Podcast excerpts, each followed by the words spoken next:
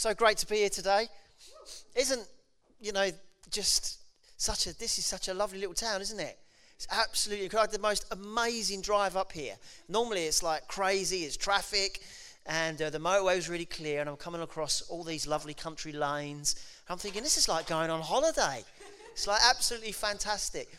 So, really privileged to be. I want to just uh, bring you greetings from my wife, from my family, uh, from everybody at Net Church, and from Assemblies of God, from the leadership team, uh, and from Pastor Glyn Barrett.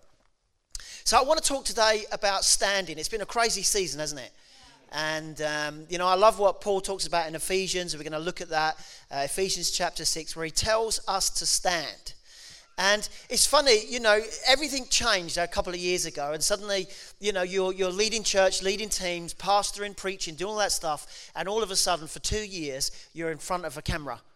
And uh, where before you got all the worship and the team and the countdown and all this stuff, and there's a great atmosphere in the in the building before you get up. And for two years, it was. Are you ready, Roy? Yeah, I'm ready. Okay, here we go. In one, two, and you're just standing there in front of the camera. So great to see people and hug people and be part of stuff. But you know, uh, it's been a very challenging time for us, and we've had to we've had to learn new things, haven't we? And we've had to learn to dig deep into God, to dig deep into the Spirit of God. And now, I guess, you know, now we're coming out of it. How should we come out as a church? And you know, the thing on my heart, the thing I've been sharing with my church and with people that I've been meeting across the country is I think the church needs to come out fighting. We need to come out fighting. And, you know, when we look at Ephesians 6, Paul's whole thing, it's military language. There's a battle going on. We've got to be strong and we've got to come out fighting. And um, one of the key things is just learning to stand. A couple of weeks ago, it was my daughter's 21st birthday. And she wanted to go ice skating with her friends, and then she wanted to have a party at home. So, a couple of days before, we were getting the house ready, and my wife got this like big, massive uh, balloon arch wall thing. And she's like, Roy, we're going to have this big balloon arch. I'm like, that's great. Thinking, you know, I've got to puff a few little balloons up. And there was something like 340 balloons. Like seriously, babe, 304. I'm not. That's my whole day off. And I was there. I was like, like this arm was like huge by the end of it. And it was a couple of weeks ago. Remember we had that lovely sunny spell, and we were like, whoa, spring is here.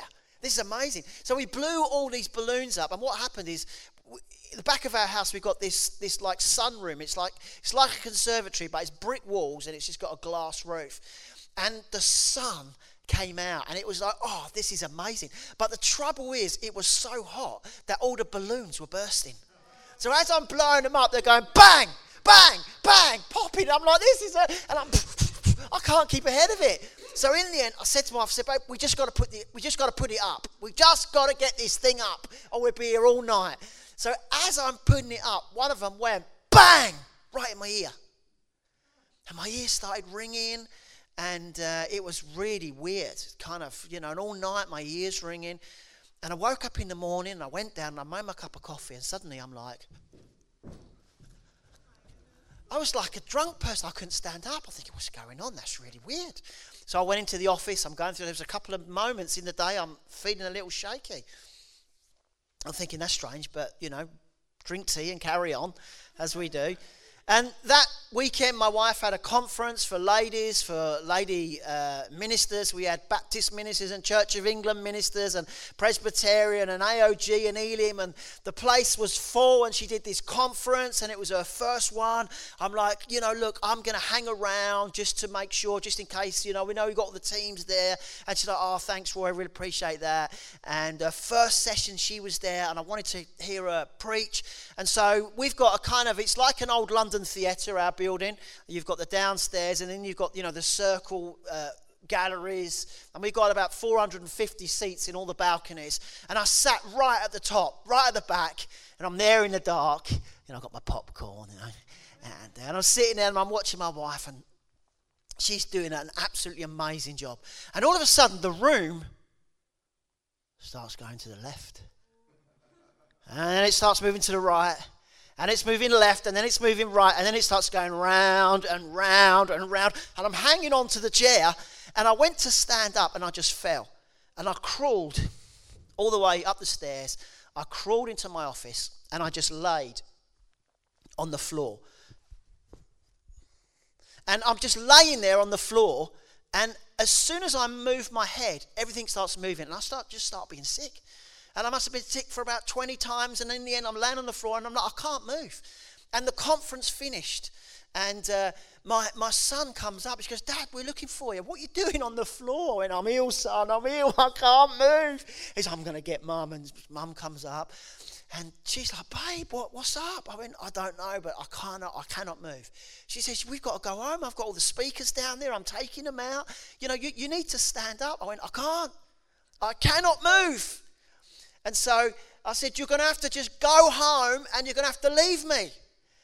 And she's like, some of the staff came up and like, oh, we can't leave you on the floor. I'm like, just go, lock up. I can't move. So they managed to get me up on the settee and uh, they got me a duvet and we left me there and I was there till five o'clock in the morning. Now, normally I'm, I'm pretty good on my feet. I love sailing, you know, hanging off the edge of the boats, pulling the mainsail in, and, and I like cycling and walking and sport. I did judo for years. I got, a, you know, as a kid, I, I used to walk on my hands. I got a great sense of balance. But one little thing happened. One small thing happened, and it completely floored me. And I was unable to stand. And sometimes, you know, we're strong, we're full of faith, we're full of the Word of God. You know, we're going and we're going and we're going and we're taking hits and we're taking knocks and we're moving and we're ducking and we're diving. And sometimes just one little thing happens and it floors us. It knocks us down, and we feel like we're disorientated, we don't know what we're doing. But God hasn't called us to live on the floor, He's called us to stand. And He teaches us to overcome those things. And I want to read to you from the book of Ephesians. And we're going to go to Ephesians chapter 6.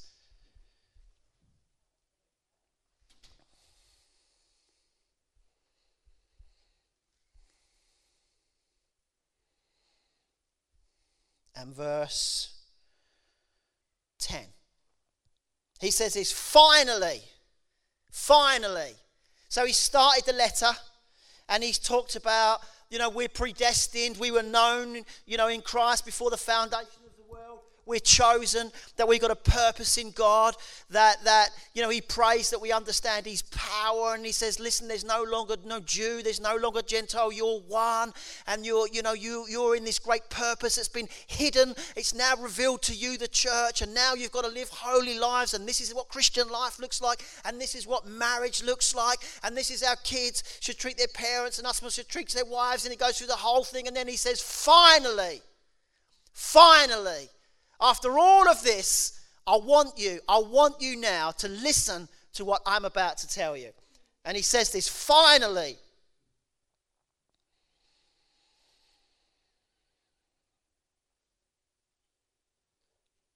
Be strong in the Lord and in his mighty power. Put on the full armor of God so that you can take your stand against the devil's schemes. For our struggle is not against flesh and blood, but against the rulers, against authorities, against the powers in this dark world, and against spiritual forces of evil in the heavenly realms. Therefore, put on the armor of God, so that when the day of evil comes, you will be able to stand your ground. And after you have done everything, you will stand. Stand firm with the belt of truth buckled around your waist with the breastplate of righteousness in place, with your feet fitted with the readiness that comes from the gospel of peace. In addition to this, take up the shield of faith for which you can extinguish all the flaming arrows of the evil one. I hate those flaming arrows. Take the helmet of salvation, the sword of the Spirit, which is the word of God, and pray in the Spirit on all occasions with all kinds of prayers and requests. And with this, be alert and keep praying always the Lord's people. So he says this to the church. He says, finally, finally, church, finally, be strong. He didn't say, church, you are strong. He didn't say, church, you're, you know, you are mighty. He said this, church, be strong. In other words, you've got to choose what kind of church you're going to be. As we're coming out of this pandemic, as we're coming out of this season into a new season, and I believe it's going to be a great season of harvest. I think God's been doing something deep in us, and amazing things are going to happen. But as you come out, eternity down a market, as you come out this season, you choose what kind of church you're going to be. Are you going to be a weak church? Are you going to be a wishy washy church? Are you going to be a church of, well, we might do, we might not do? Or are you going to be a strong church? Are you going to be a weak Christian in your workplace? A weak Christian in your community? Are you going to be a strong Christian? The choice is yours. And Paul says, finally, church, be strong. Be strong. And you know, we've got we got gift, we got talent, we got strength. You know, I'm 53 now, and I'm realizing that actually I get more tired if I work as hard as I did when I was 30. You know, I, I don't tell anyone, but sometimes I get home and I'm absolutely exhausted. Whereas, you know, I could do all the hours when I was younger. Now I'm thinking I can't do so much. And I guess when you get older, you get people who do stuff, don't you? There is stuff that I used to do, and I'm like, I can't, I'm too tired for that now. Let's get some young people to do that. But he says, listen, be strong. And I love this be strong in the Lord and in his mighty strength. So the key here, and the word that he uses here is the word endunamisthai, and it comes in the Greek from the word dunamis, which we see in Acts chapter 1. You know, when the Spirit of God fell upon the church, it talks about the power of the Holy Spirit, and that word for power is dunamis. It's divine power. And he uses that same word here. He says, Be strong, not in your own strength. You know, you've got to do, you've got to work hard if you want to see church grow. You've got to do stuff and looking around. You guys are really on it. I love this. It's amazing. All the work you're doing, the work you're doing in the community, it's incredible. And we could do that stuff, but this is what he says be strong in the Lord's power. In his dynamic, dynamite, mighty power. Be strong in the mighty power of God. And, and, you know, earlier on in chapter 1, he talks about the power of God when he's praying for the church, doesn't he? He prays that you might know the incomparable, great power of God that is available to us who believe. It is like the working of his mighty strength, which he exerted when he rose Christ from the dead. His power, God's power, the power that we are to live in, the Apostle Paul writes to the church, he says it's incomparable. Nothing compares to it. I don't know about you, but I, am not so keen on winter. Right? Up to Christmas, I'm okay. Come January, I'm done with it. You know, where's the sun gone? When's it coming back? So for me, January, February, March, grey skies, cold, I'm, I'm like, it's not my best me.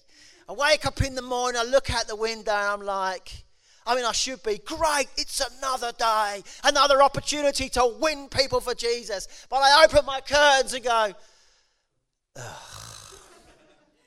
So my wife and I, you know, we we always holidays are always key for us and our kids. We always save for our holidays. When now my kids have grown up, you know, my son's got married. He leads worship, leads the youth, and he he's gone. My daughter's 21. She doesn't come on holiday with us anymore. And so we've we've we we looked at what it costs to go on holiday and what we're saving. I thought, oh, the kids aren't coming. We could do two holidays. So we were like a couple of years ago, let's book the Caribbean. Let's go all inclusive. I've never been to the Caribbean, but I can imagine what it was like. Because I've been to Greece, I've been to France, I've been to Spain, I've been to Italy. I've laid on the beach. I've smelt the Ambre Solaire in the air. I've heard the, you know, the waves of the sea and the kids running around and the, you know, as you open a cold can of Coke and God's it down.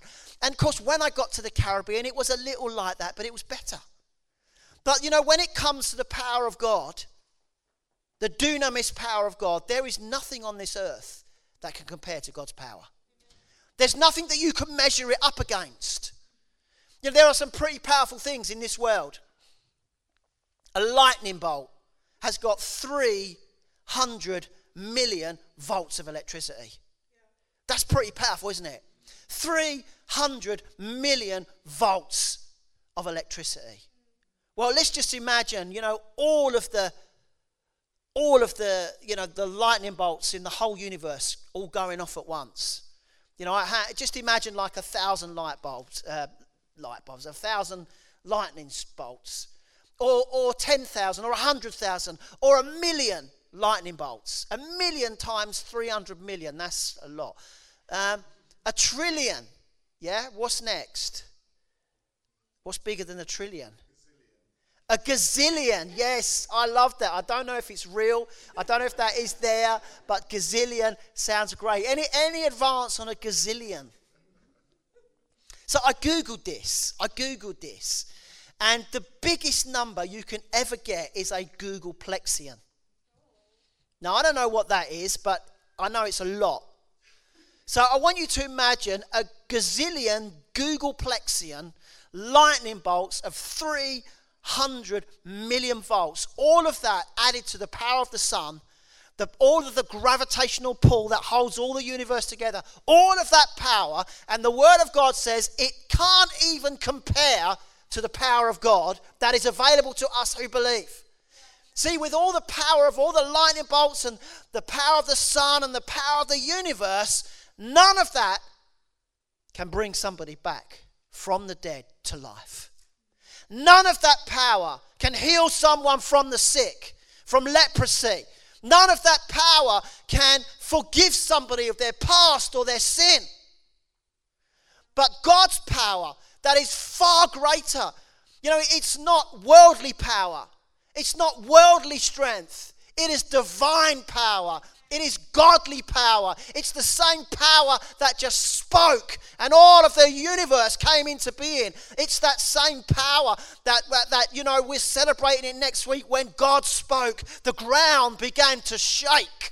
The ground began to shake as Christ came back to the dead, raised by the power of the Holy Spirit. And you know, Paul says in Romans, the same Spirit that raised Christ from the dead is in you you and I have access to all the spiritual gifts, to every spiritual gift in the heavenly realms, and to the power of God.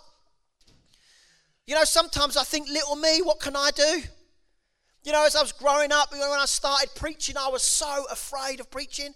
I was so afraid of standing in front of people. I would get so nervous that I would lose about two stone. And you know, we had to put another cup, we got a knitting needle, and we had to put another couple of holes in my belt. And they were my preaching holes. Because when I got to preach, I was so nervous, I lost weight and I had to pull my belt even, even tighter.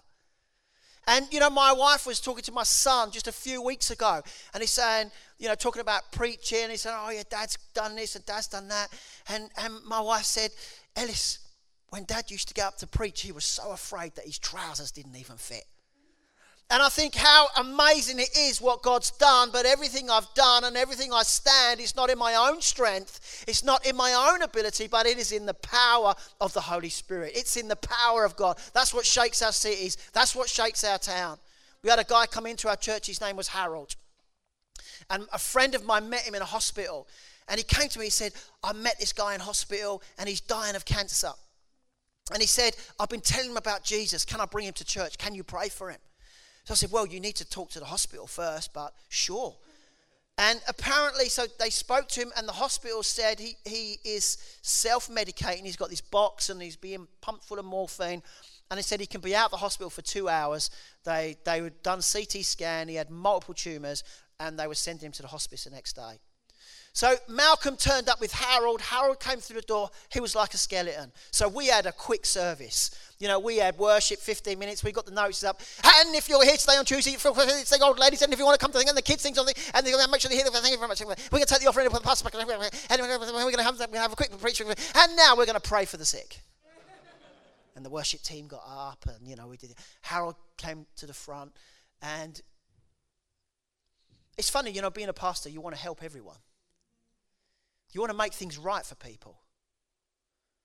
You know, I remember we were in a mission in South Africa, and a, a woman come up to me at the end of it all, and she said, I've got AIDS. And she said, when the community find out, I'll be ousted from the township. And that, that, meant, that meant certain death. And my heart went out, and I'm, uh, I'm thinking, what can I do? And there are times in our lives when our strength has run out. As Harold sat there knowing that, you know, this guy has just got weeks to live and there's nothing that I could give him. That's when we need to rely not on our own strength and not on our own might, but on the mighty, incomparable power of God. And we laid our hands on him and said, Harold, be healed in the name of Jesus. And you know what? He went back, and before they sent him to the hospice, they did a CT scan, and they couldn't believe it. All five tumors gone.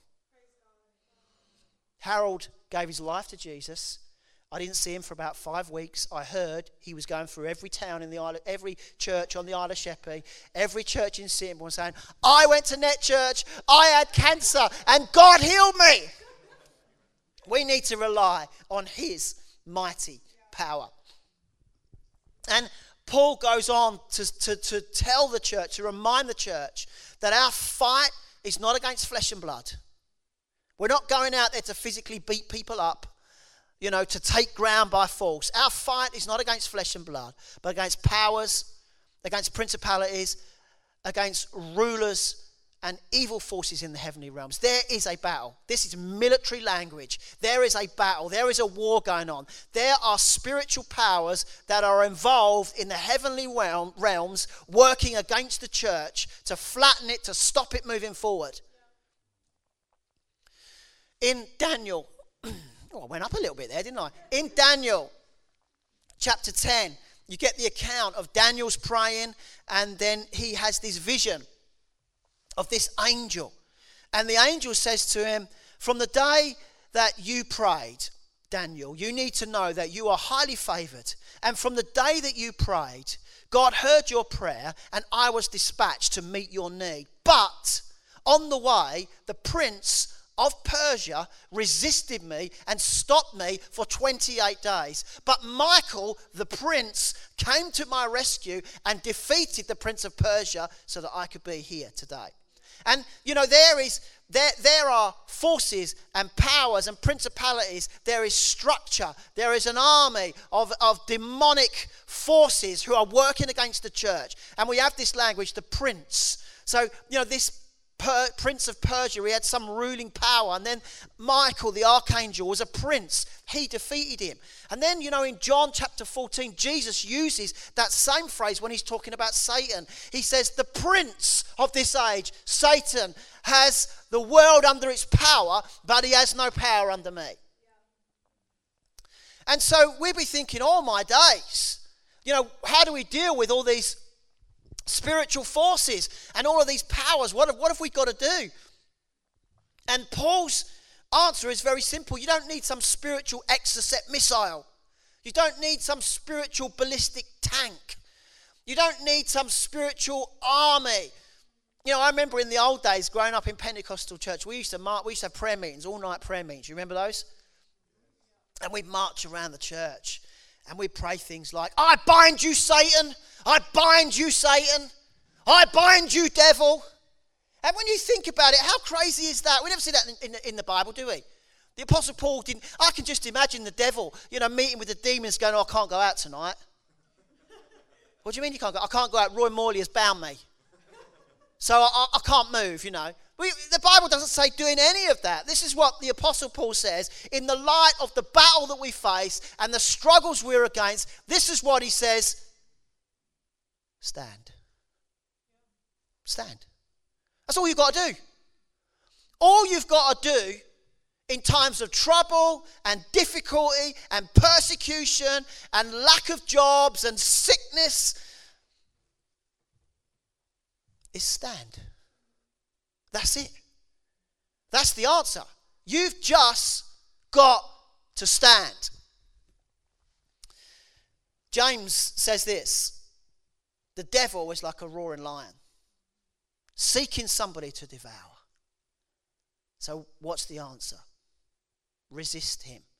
And in the Greek, it's the same word. Stand against him, and what? He'll flee.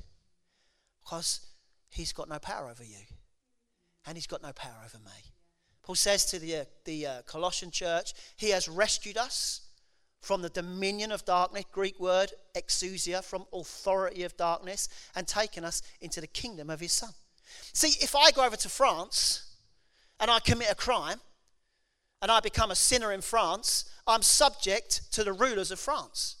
But if I am taken by the ruler of England out of France into the dominion of England, France has no dominion over me. And Paul is using the same language. He says that when we received Jesus Christ, we were taken out of the authority of the evil one and brought into the kingdom of God. We're under God's authority. We have God's power. We have God's reign. And you know, 2 Corinthians chapter 4 and verse 10, it says this the weapons that we have, they're not worldly weapons, but they are mighty and that same word is there used, endunisthai. They are dunamis. They are divine. They carry the power of God and they pull down every stronghold, every force. And you know what is that? It's the gospel of Jesus Christ. As we begin to tell people about Jesus, the power of darkness falls. The power of darkness falls. Jesus Christ, who died for our sins, who died for the things that we did wrong, death couldn't hold him. He rose from the dead victorious. And if we put our trust in him, we stand and nothing can take us down. Nothing can knock us down. Nothing can take away our faith, our inheritance, our vision, our mission. Jesus says in John 10 10, you know, I've come that you may have life and life in all of its fullness. But the thief has come to rob, kill, and destroy. I was in Sainsbury's a few weeks ago, well, a couple of months ago now, and um, it was Friday night, and um, I was doing the shopping. So we've got, we always get, you know, we pay all our bills by direct debit. Um, my wife and I would get our personal spend money, our petrol, our food money, and a bit of allowance on our Monzo cards. Anyone got Monzos? Um, we get the food money out cash, and then the other everything in the other account just pays the bill. So I was, um, and I have to do the shopping in our house. I do the cooking. I do all the cooking. I do the shopping.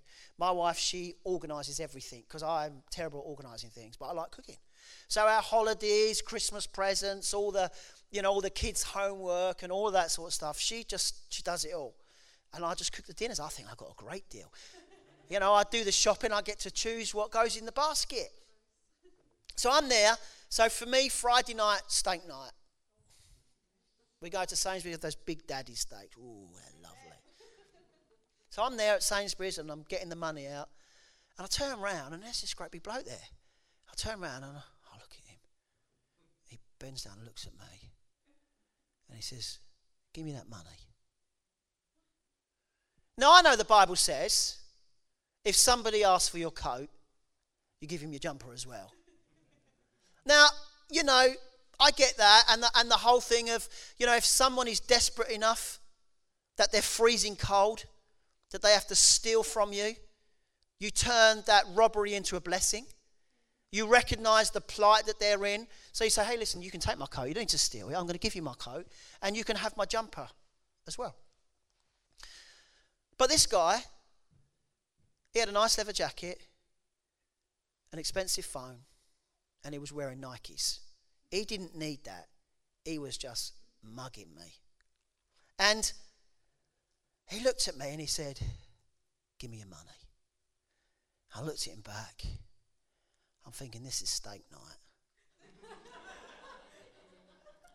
so I said, No. He leaned in, he said, Give me your money. And I leaned back and I said, No. And there was like a half a minute of awkward. And underneath, I'm going, send your angels now, Lord. And he just walked away.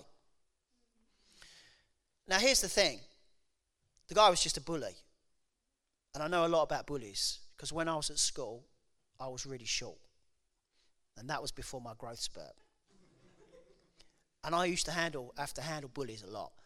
And here's the thing if I'd have given him my money, he'd have said, Now give me your phone. If I give him my phone, he'd have said, Now give me your watch. And here's the thing the enemy comes to kill, steal, and destroy. He comes to rob you of your hope. And if you give him your hope, he'll come back for your vision. And if you give him your vision, he'll come back for your confidence. And if you give him your confidence, he'll come back for your faith. And we've got to learn to say no. We've got to learn to resist. You know, when the enemy comes and says, You're useless, you're a failure, you're a mistake, your church is never going to grow, your marriage is never going to work, we've got to learn to say no and stand in our faith. And recognize that we've come out of his domain and we're now in the kingdom of our Son. We're in the kingdom of Jesus Christ, where every blessing in the heavenly realms is ours where we are predestined, predetermined to have victory, success, win cities and towns for Jesus. All we need to do is stand. Stand. He says, Stand. The helmet of salvation. I work my way down. The breastplate of righteousness. The belt of truth. The shoes, readiness to preach the gospel. The shield of faith and the sword of the Spirit. You know, when I was growing up in the 90s and become a Christian, they, you know, we were taught that we have to physically put our armor on. So as a young Christian, I'd get up and I'd go, right, putting my helmet, salvation on, doing my belt up, put on my, and then, you know, we go through this thing every day. But, you know, Paul's really, he, when he wrote to the church, he was in prison and he's got Roman soldiers there and he's looking at their impenetrable armor and he's thinking, do you know what? What we have in Christ, we are undefeatable. That's not a real word, is it? We cannot be defeated. The armor is impenetrable. You know, we have our faith. We are saved. We have been set apart for great things. We've been filled with the Spirit of God. We have eternal life. We have righteousness, not our own righteousness, but Jesus Christ on the cross died to give us his righteousness so that we, you know, Romans 8 1, there is now no condemnation. I love that. You may have failed, but there's grace for you. You may have blown it again and again, but there's grace for you when you come back and you say, God, I need you. I can't do this in my power. I need your power. There's grace and forgiveness. There's truth, the truth of the good news, the truth of the word of God. There's the, oh, this, is, this is brilliant. The feet, I love the feet. Our greatest weapon is our feet. Not so we can kick people, but the symbol of this is that we've got our shoes on, we're always ready to go somewhere. We've got our shoes on, we're always ready to share the gospel. We're always ready to share the good news. Nothing's going to stop us. You know, when, when people, you know, begin to hear that, that we've actually met God, you can meet God, you can know God. And we're ready at any moment to share our faith and to see people's lives change as they receive Jesus Christ. The power of the enemy is broken and they receive a new start and a new hope. So, our weapons are our faith. And all we need to do, church, is just to stand in who we are. Some of you are tall, some of you are short, some of you can sing, some of you can, can't, some of you are great at admin, some of you are great at administration, some of you are great visionaries. You know, some of you are great teachers. Some of you are great welcomers. Some of you, you know, you, you, you you've got generosity. You know, we can't be all things, but if we understand who we are and who God's called us to be, and we do what we're called to be in God's power, then we're unstoppable. We are an unstoppable force. And, you know, men and women, boys and girls in this town, in this village, and villages around are going to come to faith in Jesus. And God is going to do incredible, incredible things. I remember, you know, as a young man, uh, 30 years old, taking on my first church, just saying, you know, one day we're going to be a church of a thousand. And, and there was about six elderly people, you know, in there. And I'm just like, man, how is this ever going to happen? But just be who you are. You just stand in faith. When the enemy comes to knock you down, and sometimes you might get knocked down, you just get up again. And you realize, listen, I'm a Christian. Jesus has set me apart. He's filled me with the Holy Spirit. God is going to do this. He said it. He is going to do it. Great things are going to happen. I could just preach all day, but I am running out of time. I want to pray for you. Listen, church, we need the power of God, don't we? We need the power. Everything that you are doing, well done. All of your hard work, well done. All of your faith, all of your finance, everything that you bring, well done. And we need to keep doing that. But on top of that, we need God. We need God to move in power. So let's just pray for a moment.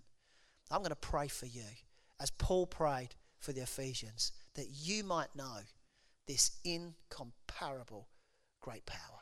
That from today, new things are going to happen in your life. that where you've not been standing, where you may have given up ground, today you're going to take that ground back.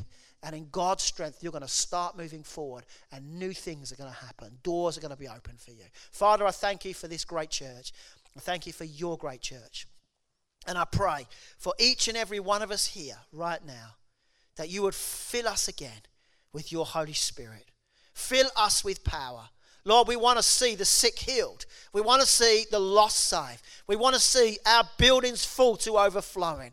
We want to see the kingdom of God come. You told us to pray, let your kingdom come on earth as it is in heaven. And I pray for a move of the power of the kingdom of God upon Downham Market and in the surrounding towns and villages. Lord, upon every man, woman, boy, and girl in this church. God, bless them.